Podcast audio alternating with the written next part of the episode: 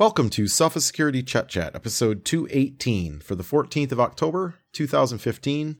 I'm Chester Wisniewski, and I'm here with Paul Ducklin. Hello, Chester. It is it's quite nice here in the lovely city of Vancouver, and it's good to be home. We had our Thanksgiving dinner yesterday, but it's time to go back to work. And fortunately, we can rejoice in saying that the United States seems to have backed down on asking for encryption backdoors, which, for those of us who care as much about encryption as you and I do, I think is pretty good news. Yes. That whole idea that, well, maybe if we build in some backdoor, but then we control it really, really carefully, nothing will go wrong. I get the idea. But with encryption software, history has shown backdoors have a habit of becoming quite front doory uh, after a time, and then anybody can get in.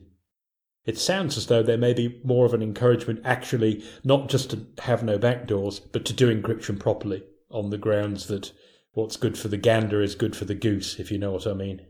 Former CIA and NSA director Michael Hayden uh, came forward and, and, suggested just what you said in that, hey, um, strong encryption is probably the best thing for American business, uh, the economy, and consumer privacy and protection. And while it may be more complicated and, in fact, annoying for law enforcement to have to be thwarted by proper encryption, that in balance, he supports that we have proper encryption and not uh, and not provide that front door or back door. So it's nice to see President Obama supporting that as well. Although, uh, as we know with the American political system, um, the the where we're at right now is a, an election coming in only 14 months, and so uh, I guess 14 months from now we may be having this conversation again. Yes, last time it did not end well, did it? The regulation of encryption, as though it was a munition in the at the end of the 20th century in the U.S., had the the sort of twofold side effect of a, stymieing US companies from exporting their software, and B, leaving us with this weakened export grade encryption that kind of got forgotten in lots of products and caused in the last, what, year at least two uh, TLS downgrade attacks. So the best thing is not to not to have stuff that is below par in the first place, not even with the best will in the world. Uh, absolutely. And uh, while we're keeping up the topic of, of quality, uh, today, uh, as we're recording, is Patch Tuesday. And as the tradition has been on the Chet Chat, not going to go into details uh, too much, but just a reminder for folks of some of the standard things that we have to say every Patch Tuesday, which is do it right away, remote code execution, all supported operating systems, all supported browsers, all supported versions of Microsoft Office, um, so get out there, do that, and don't forget it's not just a Microsoft exercise. Uh, there were releases today as well for Adobe Flash, Adobe Reader, Google Chrome, uh, and Microsoft's browsers, Internet Explorer, and Microsoft Edge as well. So pretty much patch all the stuff. Actually, Chester, you know the the interesting part of this patch Tuesday is the stuff that is just down at security advisory level at least in the Microsoft bulletins, and those have to do with encryption, don't they? .NET no longer is going to allow the RC4 cipher when it makes TLS connections. RC4 is not secure enough. It doesn't produce random sequences that are random enough. Therefore, it shouldn't be used. And Microsoft has said, right, that's it, game over. Good on them. Yeah, I mean that's really good news, Duck. And in addition to that, uh, Microsoft is also changing the um, I guess the cipher preference order for its browsers and other tools to prefer AES uh, GCM encryption. Microsoft also uh, did release another advisory and I believe an, an, actual patch as part of the patches that were released to uh, revoke an Authenticode certificate that was accidentally leaked by D-Link. this is this is one of those things where you upload your source code to the cloud, isn't it? And in amongst your source code you actually include your private key by mistake. It's one of those, isn't it?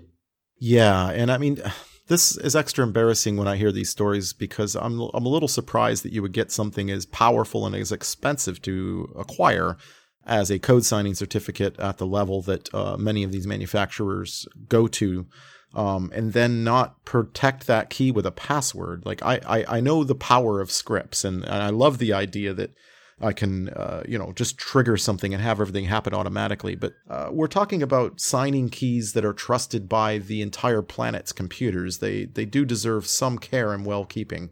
They certainly do, and as I think you and I have said many times, the nice thing about encrypting everything, even if you think you can get away without doing it, is then you don't have to worry what you might have missed. That, that that's exactly the case. So uh, while we're talking about encryption, uh, we can discuss, I guess, Apple's recent controversial introduction of ad blockers for iOS, and then now it's now uh, banning of some of these ad blockers because of how they interfere or, I guess, um, defeat the purpose of encryption. Yes, it's sort of Lenovo Superfish all over again, isn't it? Uh, the idea that if you want to have something that processes ads and it's inside an HTTPS connection, then you kind of need to do a man in the middle, don't you? And that means that you need to get the person's browser to trust your certificates instead of the real ones. And that means adding a trusted root certificate to the certificate store which brings with it all sorts of risks. Uh, like what if someone gets hold of the private key? So it's a, a crazy mixed up world, isn't it? You don't want to let just anybody decrypt any traffic because there are risks, but you also do want to let uh, things like trusted ad blockers decrypt traffic or antivirus scanners because you actually want them to know what's inside in case it's harmful. A little bit of a sort of catch 44 going on how do we pay for the internet if we block all the ads? But how do we remain safe if we don't block all the ads? And wow, yeah, I mean, catch 44, I guess, is uh, an interesting way of putting it. What was interesting is that a significant number of the commenters who piled into Naked Security to say, don't tell me I can't block ads, I'm not going to listen, I will block ads, very many of them were not doing it because they didn't like ads, they were doing it as a security step because they felt that even the small risk of having a poisoned ad turn up in an otherwise legitimate page was not worth it. And so that was interesting to me that a lot of people who are really pro ad blockers, it's not so much that they're anti ads, they're just worried by the comparatively large number of poisoned ads or malverts uh, that have, that we've seen in recent years. Well, that that leads to uh, the topic of abuse, and uh, the gentleman in, I believe it was Iowa, who was involved in manipulating the multi-state lottery so that he could get the winning multi-million dollar ticket, and uh, he was finally, uh, but well, I guess he was convicted a few months ago, but he was finally sentenced, and he got 10 years in prison and uh, I thought I thought the the verdict from the judge around the the decision making process about his sentence uh, was was a was a good one for once. I mean, we're often critical of too much time or too little time or you know, we've issued a warrant for so and so's arrest but they're in country X and we'll never see them go to jail and it sounds like it was a pretty fair process this time around. Eddie Raymond Tipton. Yes, he was supposed to be in charge of keeping fraudsters and crooks out of the state lotteries in, in, in several states as the security director of the Multi State Lottery Association. Um, but it turned out that he couldn't uh, resist abusing that power, according to the court, who convicted him for diddling the random number generator in the Iowa State Lottery so that uh, it would come up with numbers that just happened to match those on a ticket he had bought. Thanks to the checks and balances that meant that he wasn't supposed to be able to buy a ticket, because he was employed by the Lottery Association. Uh, that made it very hard for him actually to claim his winnings, and in fact, he wasn't able to. The he has you've got a year to to claim your winnings. He wasn't able to do that, so he didn't get away with anything. Not only did he try and defraud the lottery, he was supposed to be the anti-fraud guy. The judge said, "Okay, that makes this much more serious than if you were just some random person. Uh, therefore, I'm going to give you the maximum penalty, ten years."